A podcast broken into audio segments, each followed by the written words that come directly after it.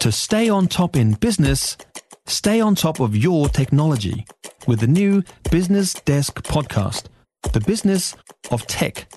Listen on iHeartRadio or wherever you get your podcasts. Enda Brady, our UK correspondent, with us now. Hi, Enda.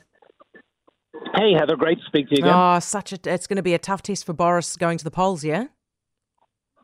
Yes, so local elections today. So every single council seat in Scotland and Wales is up for grabs today, and 4,350 in England. So it's a big, big day.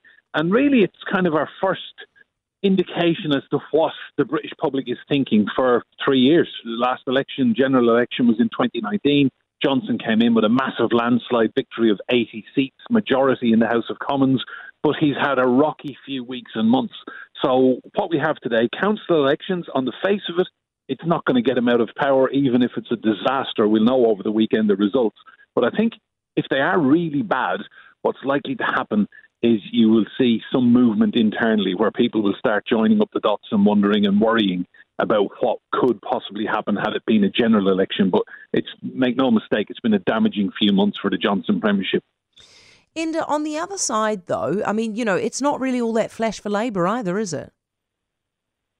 No, that's the problem. If you were a Labour strategist, you would be wondering why hasn't Keir Starmer punched through.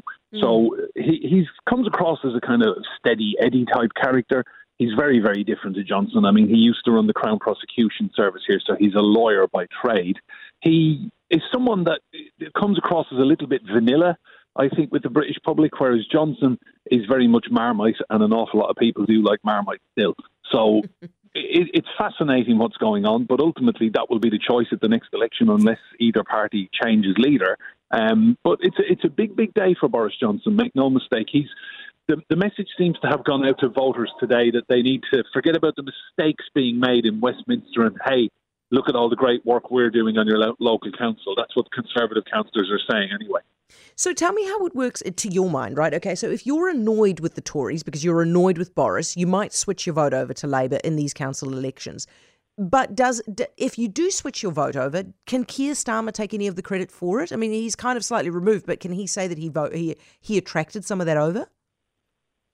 Look, I think if it's a win for Labour and they come out way, way ahead across the country and they win more seats and, and take control of more town councils and city councils, Starmer will absolutely want to take credit for it. Mm. But I, I think it, it's a, it's a fascinating dynamic. He really needs to start upping his game now, be more visible, and get his message out because you know we're several years into his leadership of Labour, and still he hasn't managed to land a punch on the guy who many would say has been one of the weakest prime ministers we've seen here in living memory. Yeah, well, and, and he's got a gift in the cost of living crisis, and that's just about to get worse with the Bank of England expected to raise interest rates.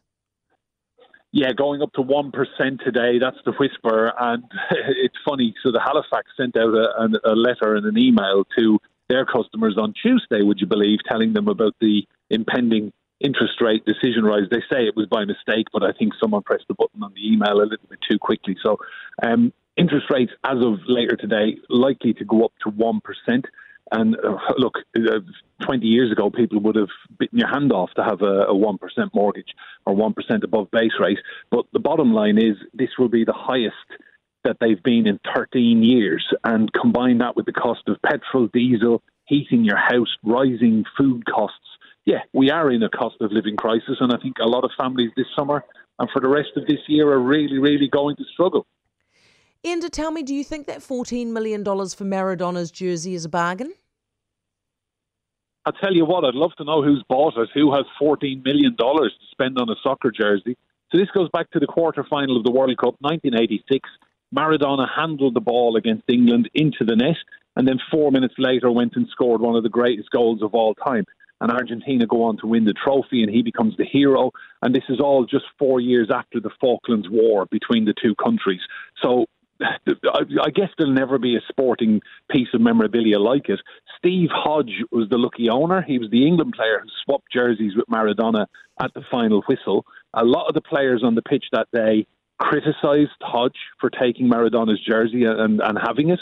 Um, but he's laughing now. I mean, $14 million. It is just a staggering sum of money. I would dearly love to know who has bought it. Now, the Maradona family, the Argentine government, and the Argentinian Football Association, they made a desperate last bid to, to get it so it could be brought back to Buenos Aires and put in a museum. Uh, that has failed. So, someone out there today has a piece of fabric that they've just paid $14 million for. and a very funny aside, Heather, um, my boyhood hero, Liam Brady, we're not related. He played for Ireland, he played for Arsenal, Juventus, Inter Milan. Um, Liam is a very dear friend of mine. Liam has a Maradona jersey from 1979 from a friendly played in Dublin. And Liam finished the match. And at the end, this young kid came up to him uh, and had a jersey in his hand and wanted Liam's shirt. And Liam gave it to him. And Liam kept the Argentina jersey and never thought anything more of it. And a couple of years later, this kid suddenly turns out to be Diego Maradona. So I've seen that jersey myself. It's not worth $14 million, obviously, because it wasn't played in that match. But um, there you go. It's, uh, it's fascinating to have even touched it. Brilliant stuff. Enda, thank you so much. Enda Brady, our UK correspondent.